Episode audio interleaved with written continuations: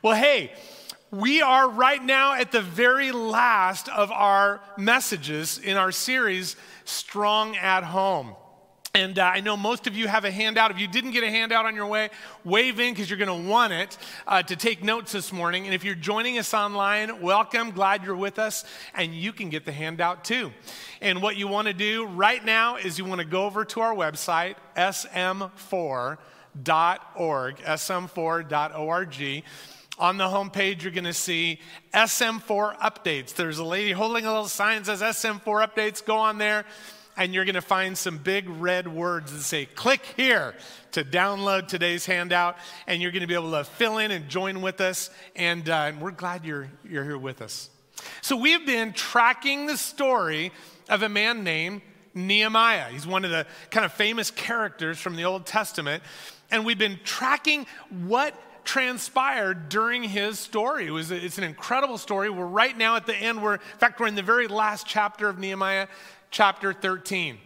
Now, to this point, we had seen some great things happen. Right, they rebuilt the walls of Jerusalem that had been uh, t- torn down by the enemy. They rebuilt the walls, worship had been restored, and everything was going great. Woo! Yes, and but now you're waiting for okay, then what happened? Everything was going just great. But then Nehemiah took off for a while. He actually returned, traveled back to the king that he had been serving before, King Artaxerxes, and he went back for a season before coming back to Jerusalem. In fact, it's, it's in verse 6 of Nehemiah 13. It says, he, he's writing, he says, I returned to King Artaxerxes of Babylon in the 32nd year of his reign, though later I asked for his permission to return to Jerusalem. So, everything's going great. Nehemiah takes off for some seasons. We, uh, scholars think that it was at least a couple of years. Seems like it was probably two, three, four years that Nehemiah was gone. Now, what do you think happened in Nehemiah's absence? What do you think took place when he was gone for a while? Well, listen, I know what happened when we were kids and our parents were gone. Do you remember what that was like? Now, in my home, there was uh, several of us kids that lived in the home together, and actually, we were pretty good kids most of the time. But there were times when mom and dad were gone, like, you know, they'd go out uh, for an evening and leave us kids. We were old enough now to kind of like hang out by ourselves. So we would, we would kind of do what we wanted to do when mom and dad were gone.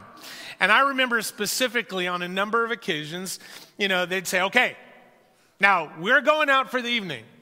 You know, but at this time, we expect you to go to bed.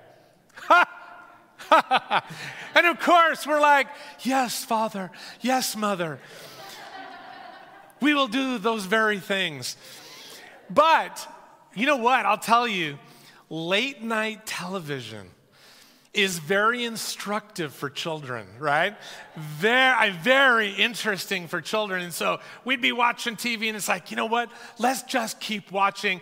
Why would we want to go to bed right now? So we would say, now the cool thing about our house, okay, this was like so perfect for a child who wanted to stay up later than they should have, is that this is what happened, is the, the way our house was constructed, when those cars, when, when the car came into our driveway, when mom and dad were returning home, now my mom's listening right now, and she's probably never heard this before, never knew this till this moment.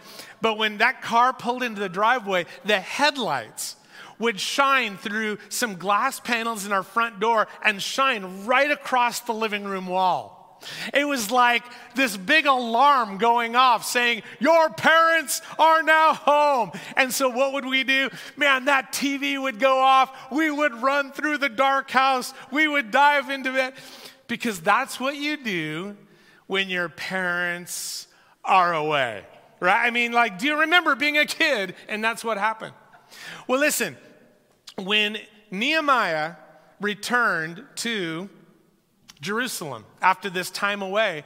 Guess what? He found that the people of Jerusalem, the Israelites, they did not have headlights going across the living room wall warning them that Nehemiah was returning home. So, what did he discover when he got there? He found that in his absence, all hell had broken loose.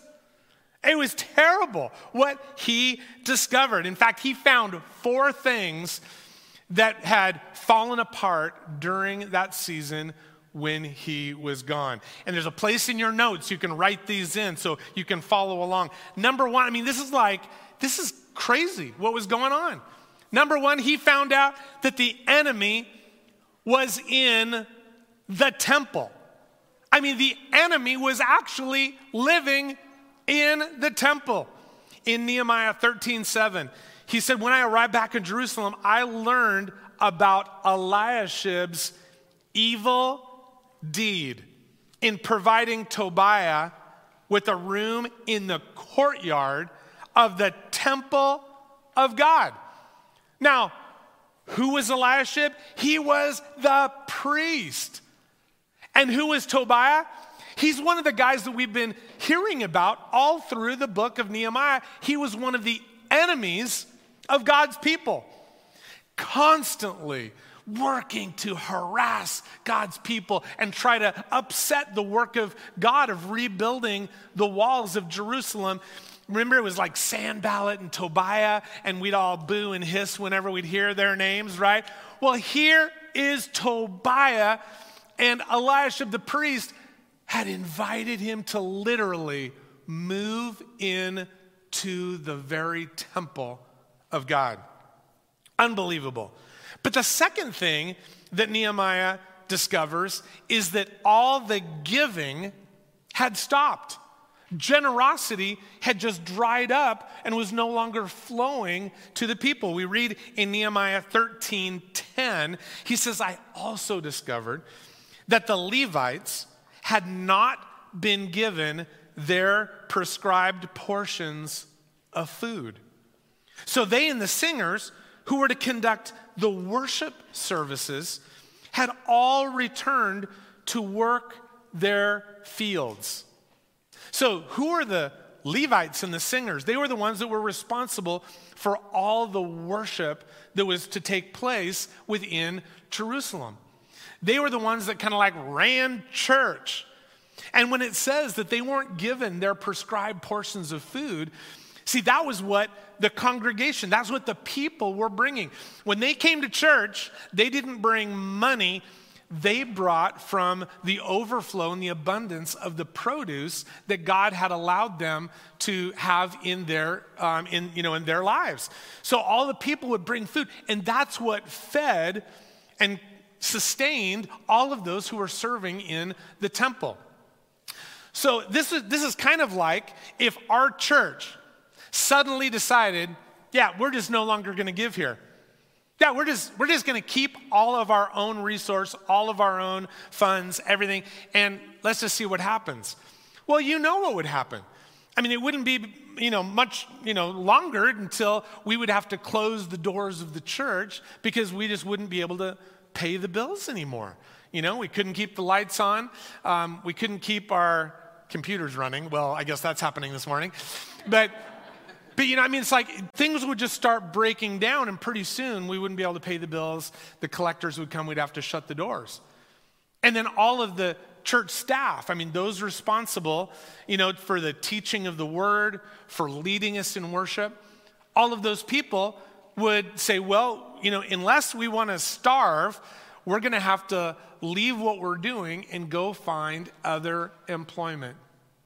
And that's exactly what had happened in the story here in Jerusalem. The enemy was in the temple, people had stopped giving, and then Nehemiah finds number three that God was no longer their priority. Now, what I'm going to read is like, it would be shocking if you know the history of Israel, because in verse 15 it says, In those days I saw men of Judah treading out their wine presses on the Sabbath. They were also bringing in grain loading it on donkeys and bringing their wine, grapes, figs, and all sorts of produce to Jerusalem to sell on the Sabbath. Listen, their worship had stopped right? I mean, all the all the Levites and singers, they'd all gone back to doing their thing. And so they're like, we're just going to do our thing also. But listen, if you know anything about the history of Israel and what God had instructed all the way from back in Genesis all the way through was that God had forbidden his people to work on the Sabbath. There was one day of the week that they were meant to keep holy. It's right baked in to the 10 commandments, right? I mean it's like it is so was so much a part of what they knew. It was part of their culture. It was part of their the way that they worship God was by not working on the Sabbath. But guess what they're doing? They're like, God, we you know what? We really don't care anymore. We are no longer prioritizing you and worship to you, we're prioritizing what we want to do. So, guess what? We want money. We're going to work now seven days a week. And we're just going to do everything normal that we would do on the other days on the Sabbath as well. So they stopped prioritizing God. And then the last thing that Nehemiah finds is that literally the enemy was in their homes. Now, it started out, it says that he found that the enemy was in the temple. Now, that was bad enough. And I think that probably that's where all of this started. You know, I, I, would imagine that when the people are watching what was going on, and that the priest invites like one of the enemies of the Israelites into the very temple, they probably said, Well, why would we want to like give of our produce and be generous to support that? And so then it kind of like ripples out. There's all these ripple effects of what the priest had done. And so what happens is, we read this in verses 23 and 24, Nehemiah writes, and he says, About the same time, I realized that some of the men in of Judah had married women from Ashdod, from Ammon, and from Moab.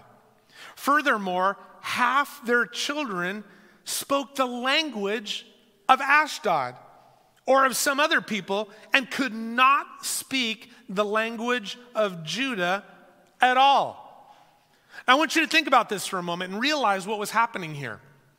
The very people, the enemies of God, that had caused them to like rise up and rebuild the wall to keep those people out of Jerusalem, they now what, what were they doing? They were actually saying, we want you in our lives. We want you inside the wall and not just to like hang out or do a little business, but actually be woven into the fabric of who we are. So it started out with the enemy being invited in the temple, and now we see that the enemy was actually invited right into their homes, into their lives. I want to tell you, because you may be wondering, well, that sounds like, man, was God like into like this racial purity kind of a thing? This had nothing to do with racial purity. In fact, there's some amazing stories in the Old Testament where God like invited in the sojourners, invited in foreigners, and they got to become part of the people of God. But God had forbidden this intermarrying with the enemy. And so, what was happening here was not anything to do with racial purity. This had to do with God saying there needs to be spiritual purity. Now, when it says that these women like worshiped other gods, the gods of these enemies, I mean, it's like it's hard for us to even put our minds around, but it would kind of be like if the kids in our youth group said, you know what, we want to start dating people who worship Satan right? We're, we're going to go find people who are actually like worshiping hell itself. You know, would that be okay? Well, that's what moms and dads were going along with. This was like hellish. The, the gods that they worshiped were demonic, they were evil, and they'd been part of the destruction of Israel and of Judah, uh, you know, all, all of their history. And now they're intermarrying. could this have negative results? Well, yeah, and Nehemiah even points out that like half of the children couldn't even speak the language of the Israelites anymore. Okay, well, is that really a big deal? Yes, especially in their context, it would be a, a, very big deal because I want you to think about it. They would no longer be able to understand the Word of God. Like if you're not growing up with the only language that God's Word was written in, you know, when they would gather to hear the reading of the word, like we, we've been talking about, guess what? They wouldn't be able to even understand God's word, nor would they be able to worship along with God's people. So they were creating this context in which the next generation would not be able to even know of God or worship God. Hell had broken loose during Nehemiah's time away. And I believe that what happened in this context exposes something that's a really big deal, not only like for the people at that time, but like for us as well. And it's in your notes. I believe that what this exposed is that the people had not learned self leadership. Self leadership. Such an important thing. See, because the people were like, they did good when Nehemiah was there, right? When there was a strong leader in place that was like telling them what to do, that was beating up on like Sanballat and Tobiah and the enemies. You know, when he like was like in charge and leading, everything went fine. But like little children, when mom and dad are away, that have not learned the maturity of self leadership. Like when we don't need to be like watched over every minute and when there's not somebody necessarily right there to tell us exactly what to do. When they had not learned the maturity of self leadership, everything fell apart when Nehemiah was gone for those seasons. Listen, if we're going to be strong at home, we must learn the practice of self leadership. We have to learn to take responsibility for what happens in the four walls of our home. We have to take responsibility for what is happening in our lives. That's what self leadership is about taking responsibility for the area of influence that God has given me. I can't take responsibility for what's happening in the walls of your home. I can help you, I can encourage you, I can challenge you, but you have to take responsibility for what's happening in your home. You don't point the finger and blame others, nor do you wait for some other politician or pastor or some other wonderful person to fix what's broken. You actually take responsibility and say, I have to do this. This is my responsibility. And that is the language of self leadership and what Nehemiah discovered through all this brokenness, right? Enemy in the temple, giving and generosity had dried up. They were no longer prioritizing the things of the Lord. Plus, they had invited the enemy right into their own homes. And he discovered all these things, but it all points back to they had not learned the maturity of self leadership. In your notes, there, you're going to see something that the Apostle Paul wrote that I believe is all about this idea of self leadership. Listen to what he says in 1 Corinthians 9 24 through 27. He says, Don't you realize that in a race, everyone runs, but only one person gets the prize? So run to win. Run to win. Then he says, All athletes are disciplined in their training. You know what discipline is? Self leadership. It's like that athlete gets up in the morning and says, You know what? I'm going to get after it. I'm going to lace up my shoes. I'm not going to go, I'm not going to hit that snooze button one more time. I'm going to get up and get after it because I am going to run to win. Does that make sense? It's talking about self leadership. All athletes are disciplined in their training. They do it to win a prize that will fade away, but we do it for an eternal prize. So we're not just like doing this like an athlete does to like get a, you know, gold, you know, gold medal put around our neck. We're doing because we really recognize that what we're doing has life and death consequences. So our self-leadership, our discipline of, our, of ourselves is so important. So he goes on.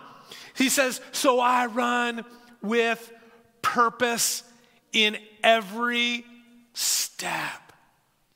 In other words, every step that I take in my life, I'm doing it with purpose and intention. I'm not just like kind of moseying around, trying to die, okay, I'm whatever, you know. Uh, today I think I'm just going to prioritize my own, my own stuff. You know, I'm just going to do whatever I want.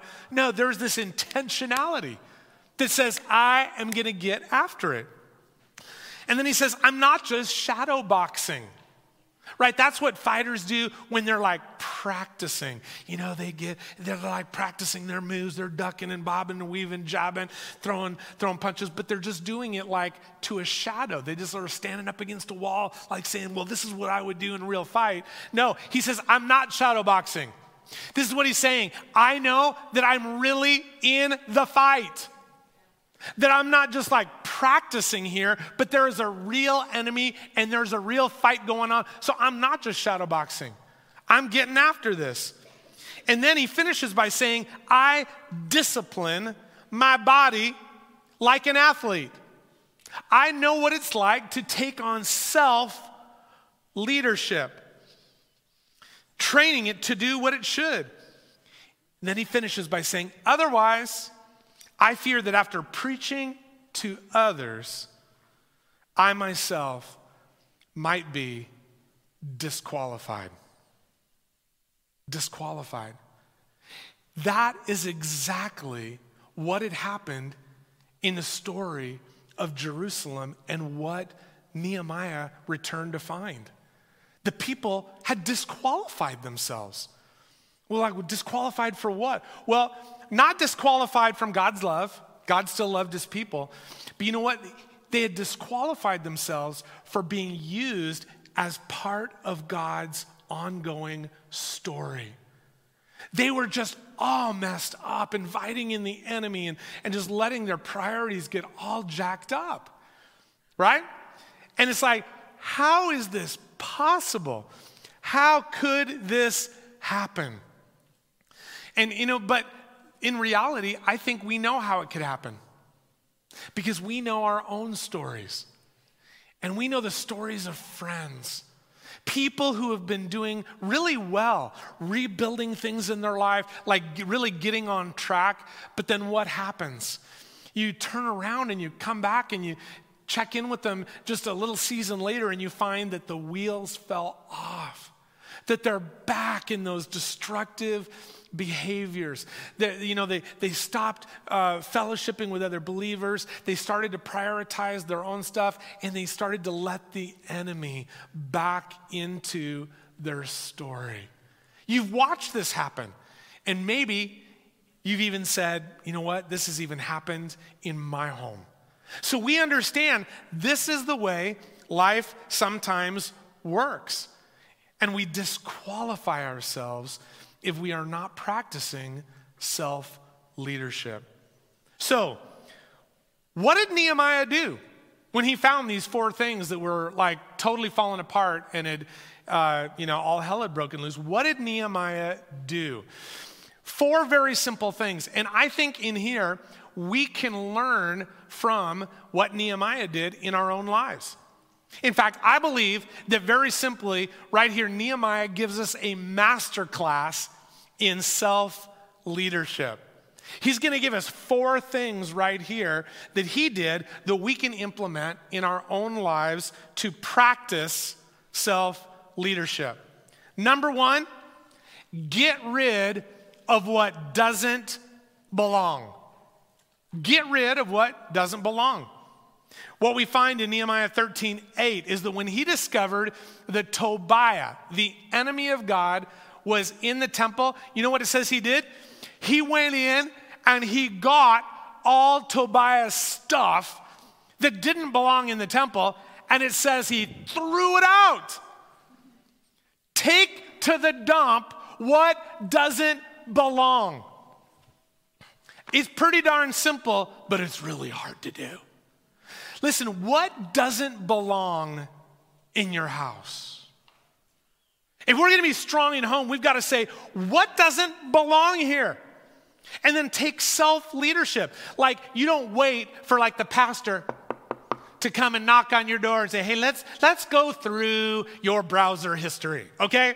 Let's sit down and let's just look in your browser history, what you've been surfing on the internet. You don't wait for that. You don't wait and say, hey, let's just open up the cupboards here. Oh, oh yeah, let's let's look to see what's going on. We don't go through and look at the magazines you've been collecting. You, we don't do any of that stuff. You know what we do? We take self leadership and say, you know what? This doesn't belong in my home. I'm going to throw it out. And if you're having just that little bit of wonderment about, well, what would it be that maybe doesn't belong in my home? Here's a real simple way to discern that. What are you hiding? You know, what do you not let the kids see? Well, believe me, kids have a way of finding what doesn't belong. They do. I did. Hey, you know, that's part of my story. Finding stuff that didn't belong in our home. Kids do that. What are you hiding? What would you be embarrassed if, if one of your strong brothers and sisters in Christ came over and discovered what it was? Anything that is hidden probably needs to be shown the door. And that's the first thing that uh, he did was he threw out of the temple everything that did not belong. Second thing that Nehemiah did is that he put things back in order he put things back in order. When he found that the people were no longer being generous and giving to support the work of the temple, it says that Nehemiah immediately confronted the leaders and then put back into a structure so then all of a sudden the giving just started right back up again. He put things back into order. And we have to ask ourselves where has my life gotten really lax? Where am I out of order in my life? Now, listen, this last year of the pandemic, I think has exposed a lot of things in our lives that may be in order, maybe out of order. Maybe where we've kind of caved into things, and, and just because everything else was going on so rough outside of our home, we kind of tried to cocoon ourselves. And maybe there are things that have slipped out of order in our homes, in our lives. I think one of the things in this coming season that we're going to have to deal with is that where people have just gotten really comfortable. Now, these people of God, people who love Jesus, you know, people of the Word. But they've said, you know what? I just kind of find it's really easy to, like, on Sunday mornings, like, stay in my pajamas, eat my waffles, and kind of like maybe just like watch church online. That can serve us for a season. And you know what? I think everybody, every once in a while, needs a waffle Sunday. You know, it's like, hey, guess what, kids? We're gonna like make waffles and watch church online together. That's beautiful. I mean, this is no, you know, manipulation or trying to put, you know, uh, you know, shame or cast shade on anybody. What this is about is about the patterns that we get into. And we need to realize that being part of a church community actually means that we commune with each other. And I believe that part of putting things back in order means that we are not isolating ourselves from other followers of Jesus. So the second thing he did with, and I think we can learn from it for self leadership, is put back things into order that have slipped. The third thing that he did, super important, was that he created new safeguards. He put some safeguards into place. When he found that, like, the Sabbath had been violated, the people were working on the Sabbath, and then they were, like, bringing stuff in to sell on the Sabbath, and it just violated the priorities of God, you know what he did? He said, Yeah, we're not going to do that anymore. But not only are we not going to do it, I'm going to put safeguards in place. He did two things. And you can read about this in verse 19. It says that he, um, number one, set a new policy, set a new standard. We're going to lock the gates of Jerusalem. You know, they built the wall, built the gates. We're going to lock the gates every week when Sabbath begins. So on Friday evening, click, gates get shut. Hard to go in and out and do business when the doors are locked, right? He put a safeguard in place. But the second thing that he did, he didn't just say we're going to lock the lock the gates over over Sabbath time. It says that he put some of his trusted people at the gates to make sure it was actually happening, right? That there wasn't somebody that was just gonna like, well, we'll just let this person in or let that person out. And no, I mean, he put some of his own trusted people there in order to what? To safeguard the Sabbath, to safeguard things that would be what we would say would be prioritizing the Lord. What do we need to do to put safeguards in place. Now, I don't know, like, you know, I was talking about our browsers and, you know, our phones and things like that. There are tools that we can put in place. You know, we can put internet blockers that block out stuff that shouldn't be there. You know, at least it gives us fair warning and say, hey, probably should not be going into safeguards. You know, some people take their phones and, and set limits on their phones like time limits and things. You know, uh, some people have learned the discipline, the self leadership of like, my phone goes to bed before I do. Right? Like I, I, take my phone and I literally I plug it in in the kitchen. If you call me in the middle of the night, you're not going to reach me. Sorry, because my phone goes to bed before I do. I plug it in far because I know what would happen, and it's happened before. You know, go to bed and you're scrolling, and an hour later, you're scrolling and, you know, losing sleep, losing the energy, but also it just drains me. I, I can't do that. We have to put safeguards in place. So for me, safeguarding has to do with like plugging my phone in another room. My phone goes to bed before I do. But you know what? That second thing of inviting in someone you trust to help monitor what is going on. You know what that's called? Accountability. Find someone that you trust deeply and say, hey, I've really struggled in this area.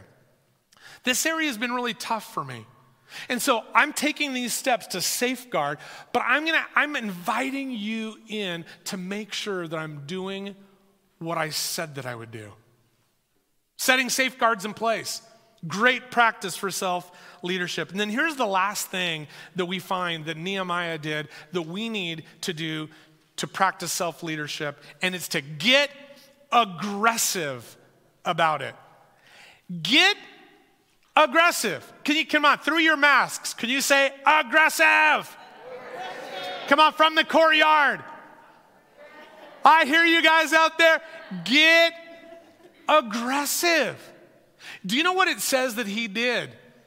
When he found that men were like inviting the enemy into their homes and were intermarrying, it says that he brought down curses on them and that he beat some of them up. I mean, here's Nehemiah, man. He's like, dude, we're going to have words. And he's calling down curses and, like, boom, what are you doing? I mean, he was like, he was getting aggressive for the things of the Lord because he knew if these things continue, we're dead. We're not just going to be not strong at home, we're going to end up back in ruins. And the story of God in our family line, listen to this. The story of God in your home will be destroyed if you don't get aggressive about it. Well, what do I mean by get aggressive? I mean, do, should we start calling down curses on people and start beating them up? No, I don't think that's what God has for you and for me. But we can be just as aggressive to get after these things, to throw out things that don't belong, to put into new practices, to put safeguards in place, to really be aggressive about it. There have been times in my life when I have had to confess the darkness that was going on in my heart. When I had to find somebody and say, You're not going to like this because I certainly don't like this, but this is what is true about me right now.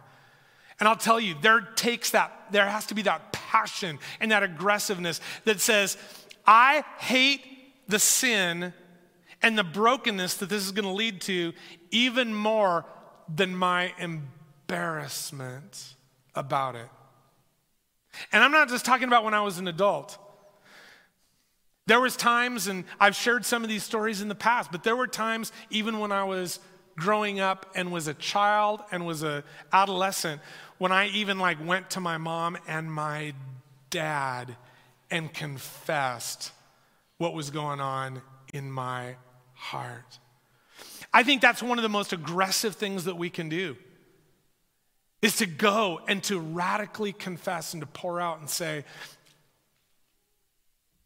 I need help here. I need, I need help. To get after these things so that they do not destroy our lives. So, four things that I believe are this masterclass in self leadership. But I want to finish with this because self leadership for people who are followers of Jesus means that I'm not following my own agenda. I am following after Jesus. And guess what? He has empowered me to do that very thing. It's in the bottom of your notes there, but Ephesians 1 19 and 20. I love what it states here. He says, I also pray that you will understand the incredible greatness of God's power. For who? For us who believe Him. This is the same mighty power that raised Christ from the dead. Listen, we need to be reminded that we in us have the same mighty power that rose Jesus from the dead.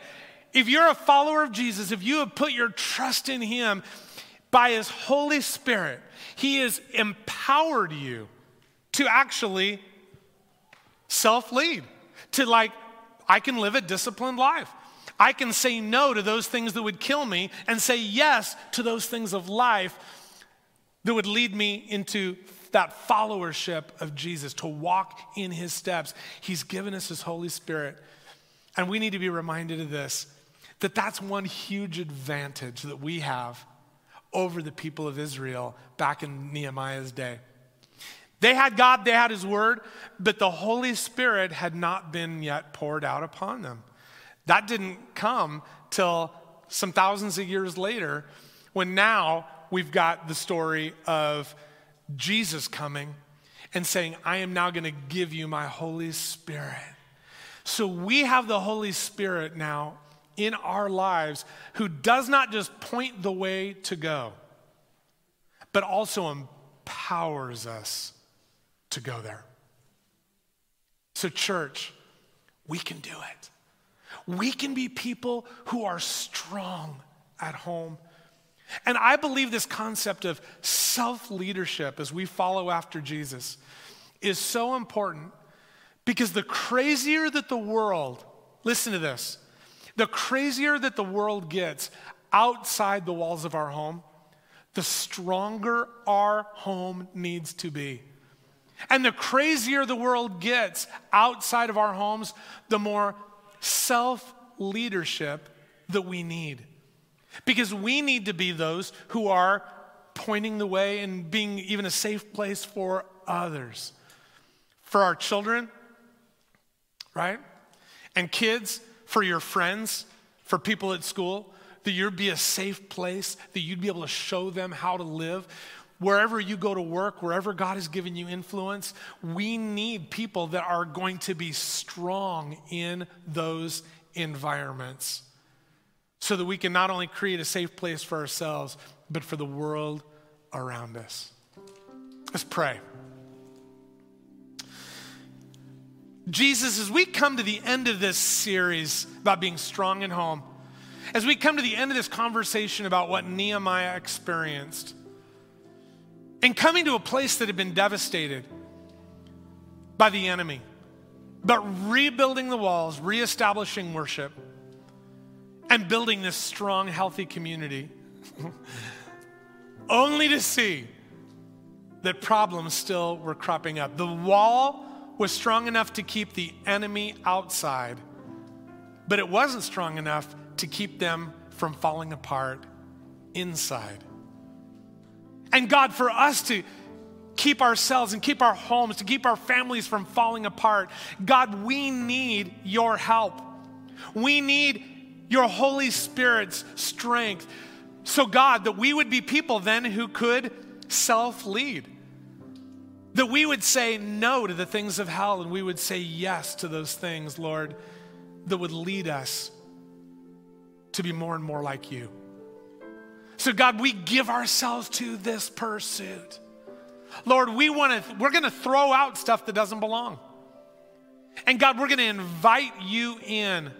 Lord, as we set up whatever kind of practices and systems and safeguards that we would need.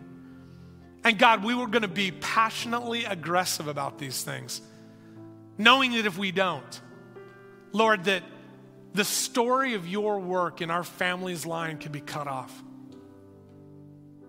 And God, we don't want to tolerate that because we want to be families. We want to be people who are known as your people that are part of your story. In Jesus' name. Listen, and, and as we just read about this incredible, great power of God that's available for all who believe in Him, if you're someone who says, you know what, I don't know that I've ever actually said, I believe in you, God. I put my trust in you. But I want to do that right now. I want to do it today. Well, listen, if you're online, I invite you to like just like type it in like I'm putting my trust in Jesus today. We have people who are going to reach out to you and are going to say, "Hey, we want to encourage you. We want to partner with you in that." But if you're here today and you say, "You know what? I need to rebuild my life. I need to proclaim that I believe in Jesus." You may have never done that before, or it may be something that like you haven't done in a very long time and like the story here, your life has fallen apart and you're saying, I need to return to Jesus. I want to declare my trust in Him and what He has done for me on the cross. And if that's you here today, whether you're out in the courtyard or you're in the sanctuary, I just want you to put your hand up right now as a signal saying, I believe in Jesus. Amen. Anybody else that would say, I believe in Jesus? I am like, yeah, out in the courtyard. Absolutely. Jesus, I thank you for these, Lord, who are declaring once again their trust in you. And Lord, I pray that the very promise of your word would be shown in their lives. That God, that the very same power that raised you from the dead is now, right now, present and alive in their stories as well. And all of us can claim that promise that Jesus, what you said is true and that what your word proclaims is true. That we have been given your power to fight these battles so that we can be strong at home. In Jesus' name. Amen. Hey, church, you are loved. I'm going to invite some of our prayer people to come on up and uh, just be here and available. If you have a prayer need, we want to be able to pray for you before you leave. And if you're online, if you have something that we could be praying with you about, hey, please go over to our website, right on the homepage at sm4.org. You're going to find a virtual connection card where you also can just click on there, tell us what's going on, and we have a team who prays, and we're going to be praying for you this very week. Church, you're loved. Two Sundays to Easter, two and a half weeks till we begin Alpha, and I'm going to be sharing more about that next week. But get your hearts ready for that because it's going to be, I believe, something incredible for our whole church family. You're loved. We're going to see you again next Sunday. Have a good week.